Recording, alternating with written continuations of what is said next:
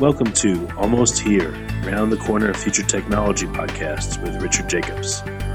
Future technologies poised to transform our lives for better or worse are the focus of this podcast. Almost Here means these technologies are now here and starting to be used, or just around the corner, from Bitcoin to artificial intelligence, 3D printing, blockchain, virtual reality, and more.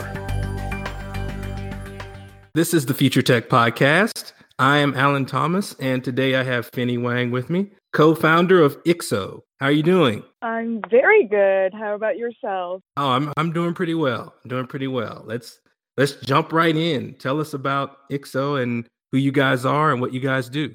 Yes, so IXO, we are the blockchain for for impact. So what does that mean? That means all kinds of sustainable development and social impact projects need some kind of measurement in terms of whether or not those programs and interventions are actually effective in achieving certain outcomes in reaching their beneficiaries and making sure that um, we're funding the, the right kinds of interventions. So been a real um, problem for that industry in terms of their data measurement. Um, and so what we've seen is an opportunity here to use blockchain and um, other kinds of exponential technology, such as uh, big data, machine learning, and um, IoT sensor technology, as a way to scale our ability to, to evaluate um, these different kinds of, of, projects, and also to, to create new models and new paradigms for how we can fund those types of interventions. So that's what IXO does in a nutshell. Um, I was on your podcast a few months earlier, back in December. So I'm also very happy to be back to to um, reintroduce IXO to your audience and give some updates on what we're up to. Oh, oh, that'd be great. Let's let's jump right into that. Like, uh, yeah, what what are some of the updates? What are some of the changes made since then? Um, good. So um, I think in in December we we discussed a little bit about IXO's background. Uh, we talked about some of our existing projects. So one of them being um, the Amply project, which is focused on uh, preschool attendance records in South Africa. So that was UNICEF Ventures' first blockchain um, investment. And we've, uh, to date, since 2016, have uh, tokenized more than 60,000 preschool attendance records across 50 plus uh, preschools in South Africa. So, what does it mean to tokenize something? Uh, the simple way to think about tokenization is it's creating a digital asset that represents some kind of real world asset or or or piece of information like like data. So in this case, the attendance records would be the real world um, data asset, and we've created now a digital asset um, that that references this real life um, uh, data structure. So when you create a real uh, a data, sorry, when you create a digital asset, um, now you can start um, transacting that digital asset um, on a decentralized type ledger. Uh, so that's super exciting in terms of how you can think about um, funding different kinds of, of, transactions in the real world, um, including social outcomes. So this is a whole new way to think about philanthropy and a whole new way of thinking about impact investing that is focused on financing for success and financing for results.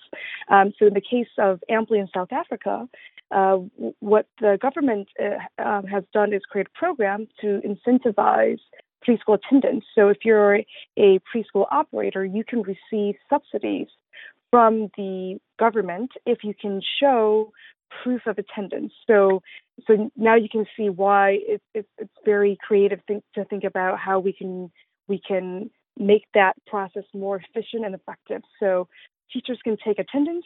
Um, that attendance record um, it's turned into a digital asset, and that digital asset can be funded. Um, so that's where we want to uh, take this product. Um, in the future is is being able to link those um, those uh, payment flows to that uh, proof of attendance. So Amply is a project that we want to expand into other countries outside of South Africa.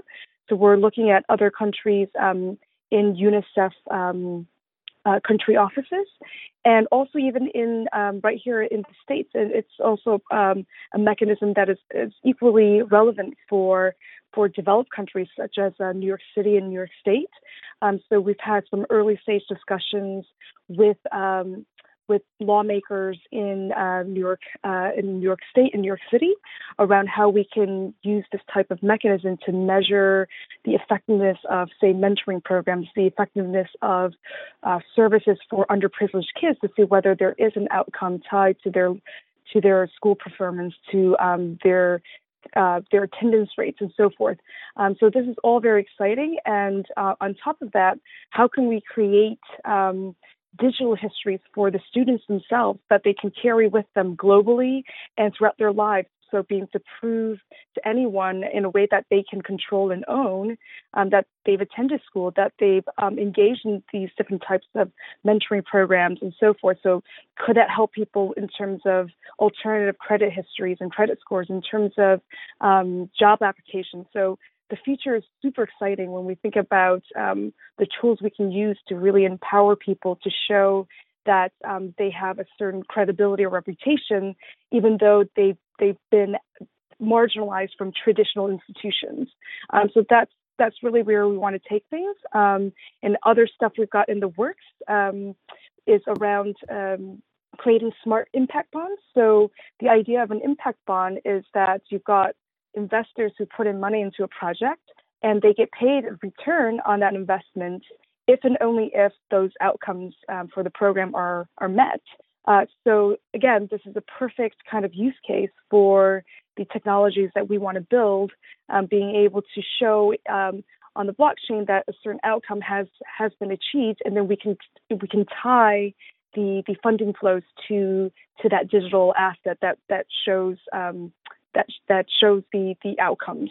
Um, so that's something we're working on um, with UBS Optimus Foundation in Switzerland. They are the foundation arm of UBS Bank.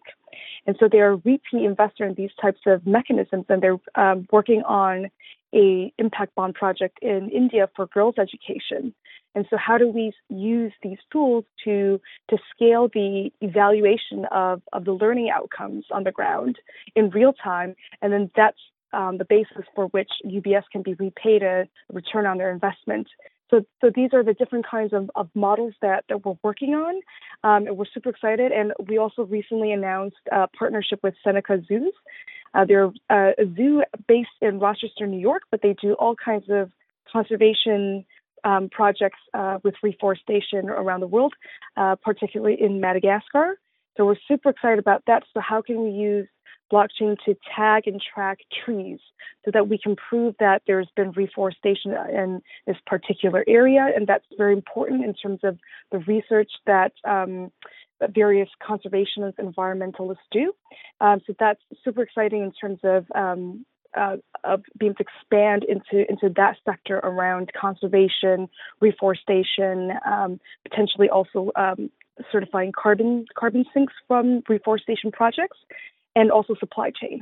So sorry for the for the long long-winded answer, but we've got a lot going on, so I wanted to let the world know what we're up to.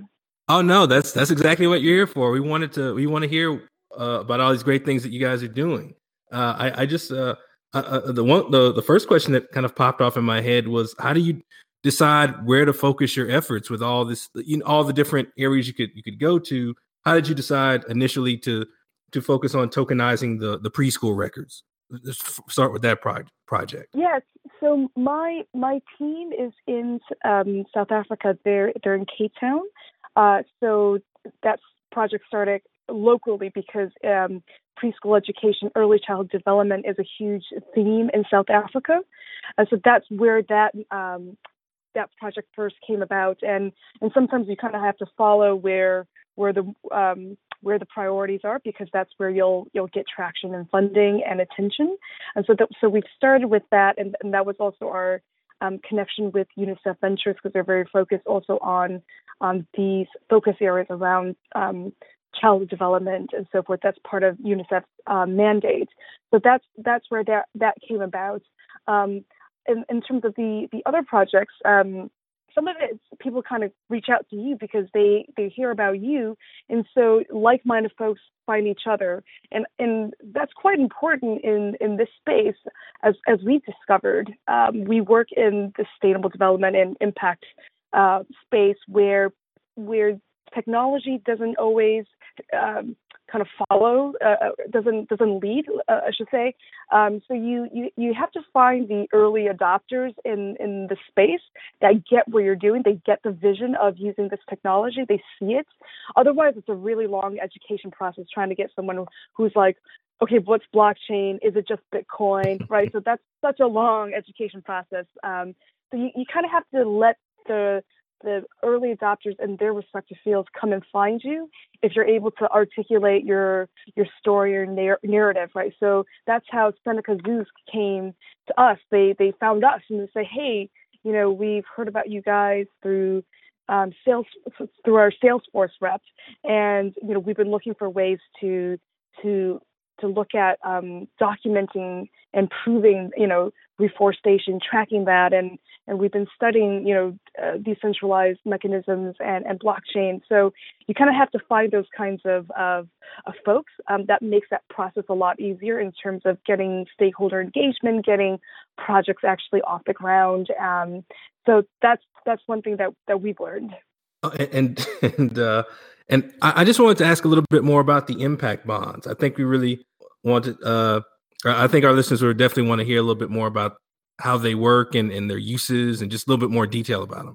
Sure. Uh, so the impact bond model is is really new. It's probably uh, slightly younger than than blockchain. If you think blockchain, you know, Bitcoin white paper came out in 2008. First block was 2009. Well, the first um, impact bond was 2010. So so it's a little bit younger than than the whole blockchain industry. Um, and, and the idea came, the first uh, impact bond came out of the UK. Uh, so the so the the program was for a prison uh, recidivism reduction um, intervention. So training training low level offenders in, in job skills. Uh, the, the thesis being that if we give them these kind of tools, they will not end up um, repeating the same patterns of behaviors that get them in trouble and arrested and back in jail. So, how do we create a program that trains them for this? And uh, we can use private money to, to fund that program, and the government will only pay for that program if it's been proven to be effective. So, that was the idea behind impact bonds. Um, in the original form, you can think of it as like a public-private partnership whereby private sector has a bit more risk um, capability to take on innovative new projects um, and see if they work or not, experiments. Whereas government, because they have this kind of political, um, uh, I guess, considerations around them, right? In terms of, oh, you know, you put your money in this project and it didn't work, and then they'll never be able to experiment again. So, so that was the original thinking around around the impact bond model. So you have the private investors that that that fund the pro- program, and the government serving as what's called an outcomes funder. So they only pay for the project um, and repay the private investors if and only if pre-agreed outcome metrics for the program are are met, so that we can say, hey, you know, this this program was was successful. So that's the the genesis of of, of how that came about. And the first one was uh, with a prison called the Peterborough Prison in in the UK, and actually it was successful in reducing the the recidivism rates of the of the target um, population. And so there have been other impact bonds um, throughout the UK and through the US, and also in developing countries. Um, so now the it's evolved a little bit whereby the the outcomes funder doesn't necessarily have to be a government. It could be a, a, major foundation that's also interested in, in funding for outcomes and are willing to split the risk with other um, private um, funders. So UBS is, is, an example of a private funder. They're an impact investor. In the case of their um, development impact bond in India, the outcomes funder is a major foundation called the Children's Investment Fund rather than a government entity. So the, the, the Children's Investment Fund will repay UBS um, Optimus Foundation um, their their principal plus a return. Usually, it's like an eight to ten percent coupon rate if the learning outcomes are met uh, under that program. So that's generally the the mechanism of how these um, impact bonds work. Now, impact bonds are not actually bonds the way we think of uh, corporate bonds or government bonds that actually trade on the market.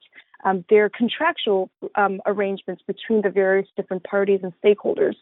So the, the transaction fees and the evaluation monitoring fees are quite expensive, which makes it hard for these um, impact bond mechanisms to scale. And because they're quite risky, um, UBS, you know, if they put in 10 million to a project, they may not get anything back, or they're going to have to wait a number of years before they can receive any return. And so they're very keen um, at looking at tools like blockchain, looking at tools like um, you know IoT sensors or, or data algorithms to see how that um, evaluation process can be scaled so that we get information in real time, how we can use smart contracts to reduce the transaction cost of, of arranging these types of, of mechanisms, right? So reducing the, the, the legal fees, reducing the administration fees for, for transacting these um, types of mechanisms. And if you're able to get information flows in real time, then you're able to to better have a sense of your of your risk and and de-risk. So in the future, you can you can start imagining um, an impact bond that actually looks like a real tradable, investable investment instrument, whereby we can diversify some of that risk amongst a pool of impact investors. So UBS can be the underwriter, meaning they p- put the initial money into developing this this uh, impact bond project and doing the due diligence, um, but they can de-risk a little bit by reselling a portion of of, of their commitment uh, to people like maybe you and me or other um, other investors who may be um, high net worth individuals, other foundations, other uh, family offices that are interested in these types of, of programs and they want to participate in these kind of mechanisms, but maybe they don't have the resources to do the due diligence in the way that UBS Optimus Foundation can because they have that expertise. So that allows us to bring in our capital into these kind of projects. It allows UBS to de-risk um, and allows them to redeploy capital faster in other um, innovative impact bond projects. So then we can pool overall, we can pool more capital into these kinds of innovative projects that spread the risk around between different parties. So I think that's hugely exciting because now what we're doing is creating capital markets for social impact. And I think that's the way that the world should move towards is that there's a lot of money out there and we should be deploying it towards towards achieving actual um, good outcomes that benefit all of us. So, do you think that if impact bonds, if there are just a few more projects or a couple of more years under its belt, uh, do you think that will help to bring some of those costs down to make it more widely adopted? Yeah, I think with uh, best practices, certainly that can proving, you know, proving the track record certainly can help.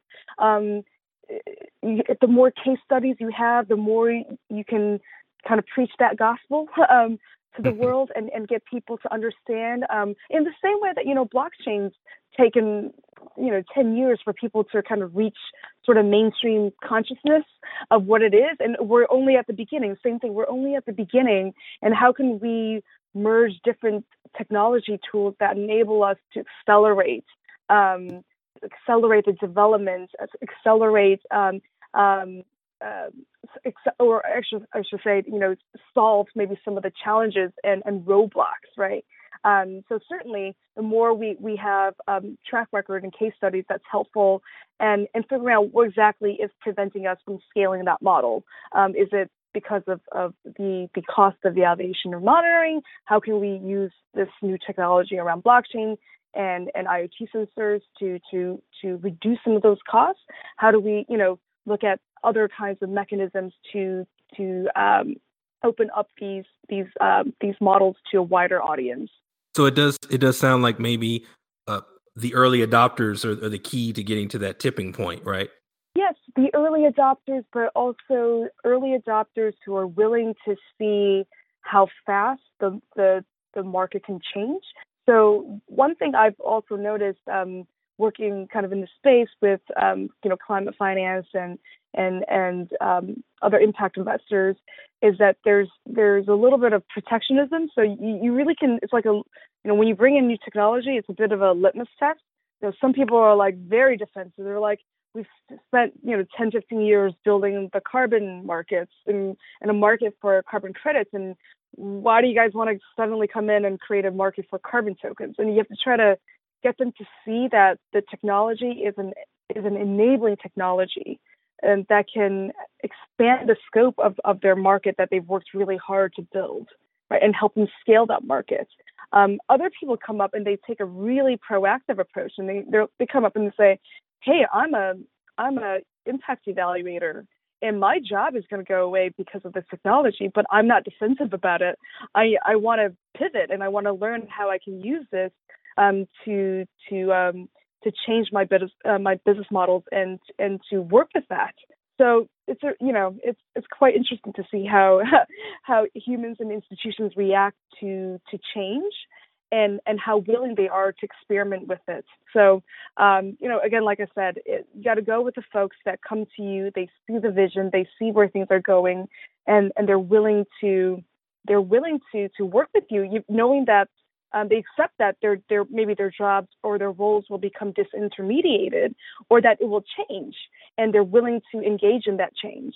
And so in, in the midst of all these projects that you guys have going on have there have there been any ideas or developments that somebody's brought to you? And and maybe you say well that's a little bit too ambitious of a project to take on today but maybe we'll put but maybe a year or two down the road yeah, you know, we never turn away from ambitious. we, you know, the, the the the the scale of the vision is is what gets us excited because that's where you can show exponential um, change, but you kind of have to break it down, right? So so you want to make sure there's a big enough vision that's that's worthwhile, um, but then you break it down and say, well, how do we start with an initial pilot to test how this can work. And then from that we can then learn how to to to make changes and how to scale it up right? So you know we had lunch with folks who are like we want to do you know a billion dollar fund that invests in sustainable forests in south america. Because it's a proven model that that when you think of the forest as a factory that produces carbon sinks, that produces um, cacao, that produces um, all these other kinds of products, it's actually a, a, good financial return. And we want to also be able to measure the social and environmental returns, right? So big scale thinking um, is what gets us excited. And then we say, okay, well, how do we start? Um, small with with this particular pilot project we identify what exactly we want to measure. We identify what exactly um, uh, we want to achieve as um, as the first kind of initial test, right? Being to supply, being to certify this supply of of trees, being to um, tokenize this, you know, set of data around around the particular effects, right? So we, you know, you have to get down into the details in terms of exactly what you want to measure. Um, so that's that's usually how we we work with the partners that approach us. And you guys have done a lot in just a few months. But what is the what's so what's the roadmap look like over the next year or two? I'm sure it's chock full of projects. Yeah, so we are getting ready to release the MVP of our of our protocol end of June, um, early July. So look out for that. Um, what this means is is that the core basic functionalities of our blockchain will be available for alpha testing amongst um, a group of early adopters, you know, kind of like our friends and family, you know, give us feedback. So what this means is that anyone will be able to create their own digital digital ID. Um, they'll be able to create their own um, impact database so they can start making claims about something that they're doing in the world, something that their project has achieved, and have that verified. Um, and then there's um, a record of all of that that's associated with their digital um, ID. So that's super exciting in terms of um, what we built. Um, it's it's a real innovation in in database technology. Um, it's the first kind of use case around digital IDs, um, this idea of self sovereign identities. So, being able to own your own ID, being able to own your own data, and how you can transact with your own data is super important. And it's also quite timely, especially when you've seen all the latest um, talk with, with uh, Facebook. You know, Mark Zuckerberg going in front of the Senate and trying to justify what happened. You know, in terms of people's data, you know, without their permission, how it's been used, right? So that's that's the current status quo, but that's not what the future is going to look like in terms of the data economy, in terms of how we want the internet economy to, to look like. People should be able to own their own data, and that also starts with being to own their own identity and, and, and being to associate information and reputation with their own identity. And, and I, I personally love the idea that actually being able to have full control of your identity and everything, it kind of goes along with it. You know, like I said, you, you it, it almost seems like data breaches or, or or data events are becoming commonplace, and that's that is definitely not a good thing. Exactly, exactly, and so and, and it's also like it's, it's it's a data security question, but it's also um, an economic question. It's like, well, if I'm producing this content and this information, why shouldn't I be the one monetizing or benefiting from it? Why does Facebook monopolize that network? Why does Facebook monopolize um, and basically, um, you know, co-opted my my data, eh, right? So they own that data, not not me, right? Is there a new economic bargain um, that allows me to also t- partake in the economic gains of my contribution to an information network? Right. You, you should get paid for your own data because it's your data, right? Exactly. Like I'm I'm out there building Facebook's um, you know enterprise value by interacting on Facebook, right? Uh, so so how do I get uh, you know a, a, share of that? And that's what all these decentralized um, systems are. Are, are thinking about how do we create decentralized economic models that allow participation and reward for our participation. So it's a much more kind of cooperative thinking in that sense in terms of how we want to build the internet economy. How do we want to build open networks? Um, so that's super exciting. And, and what we're doing is applying that specifically in the scope of philanthropy, impact investing, sustainable development, and how do we use that to further the sustainable development goals that the UN has put out. So that's our specific um, domain. Okay. And are, are there any any final thoughts you'd like to leave our listeners with about IXO and, and the work that you guys are doing? Yeah, so there's there's a lot of work to be done. Um, we're a small but growing and mighty team. Um, I'm I'm super excited that uh, you know this is a team that is coming out of out of South Africa, which is maybe not where you normally think of technology innovation coming from, um, but that also speaks to the power of the the blockchain movement. That the development of the space comes from all over the world. It shouldn't just be concentrated in Silicon Valley, in you know, New York, where the money is, or um, in Berlin or, or, or, or, elsewhere, but it really is about uh, spreading the, the capacity development of, of talent globally. And in order for decentralized systems to work, in order for us to achieve um, social impact at scale, we need people to to actively participate. We need people to be willing to experiment. We need people to be willing to to to partake in this. So um, i guess my message is you know get active in this um, start learning you know what's going on in the space learn to code learn learn to also think about new economic models for what a decentralized economy looks like um, and come and, and follow us, come and learn with us. Um, so you can find us um, on uh, our website, ixo.network. We're on Telegram. We've got GitHub. So just come and participate because we can't do this without active participation. Okay, and, and thank you, Fennie, for coming on and, and giving us your time and, and information, and especially the updates. We love to hear about the, the, the changes from the first time we talked to you to the next time. So uh, I'm sure we'll be back with some more updates in just a short while. so that'll be great. Yeah, exactly. Thank you so much.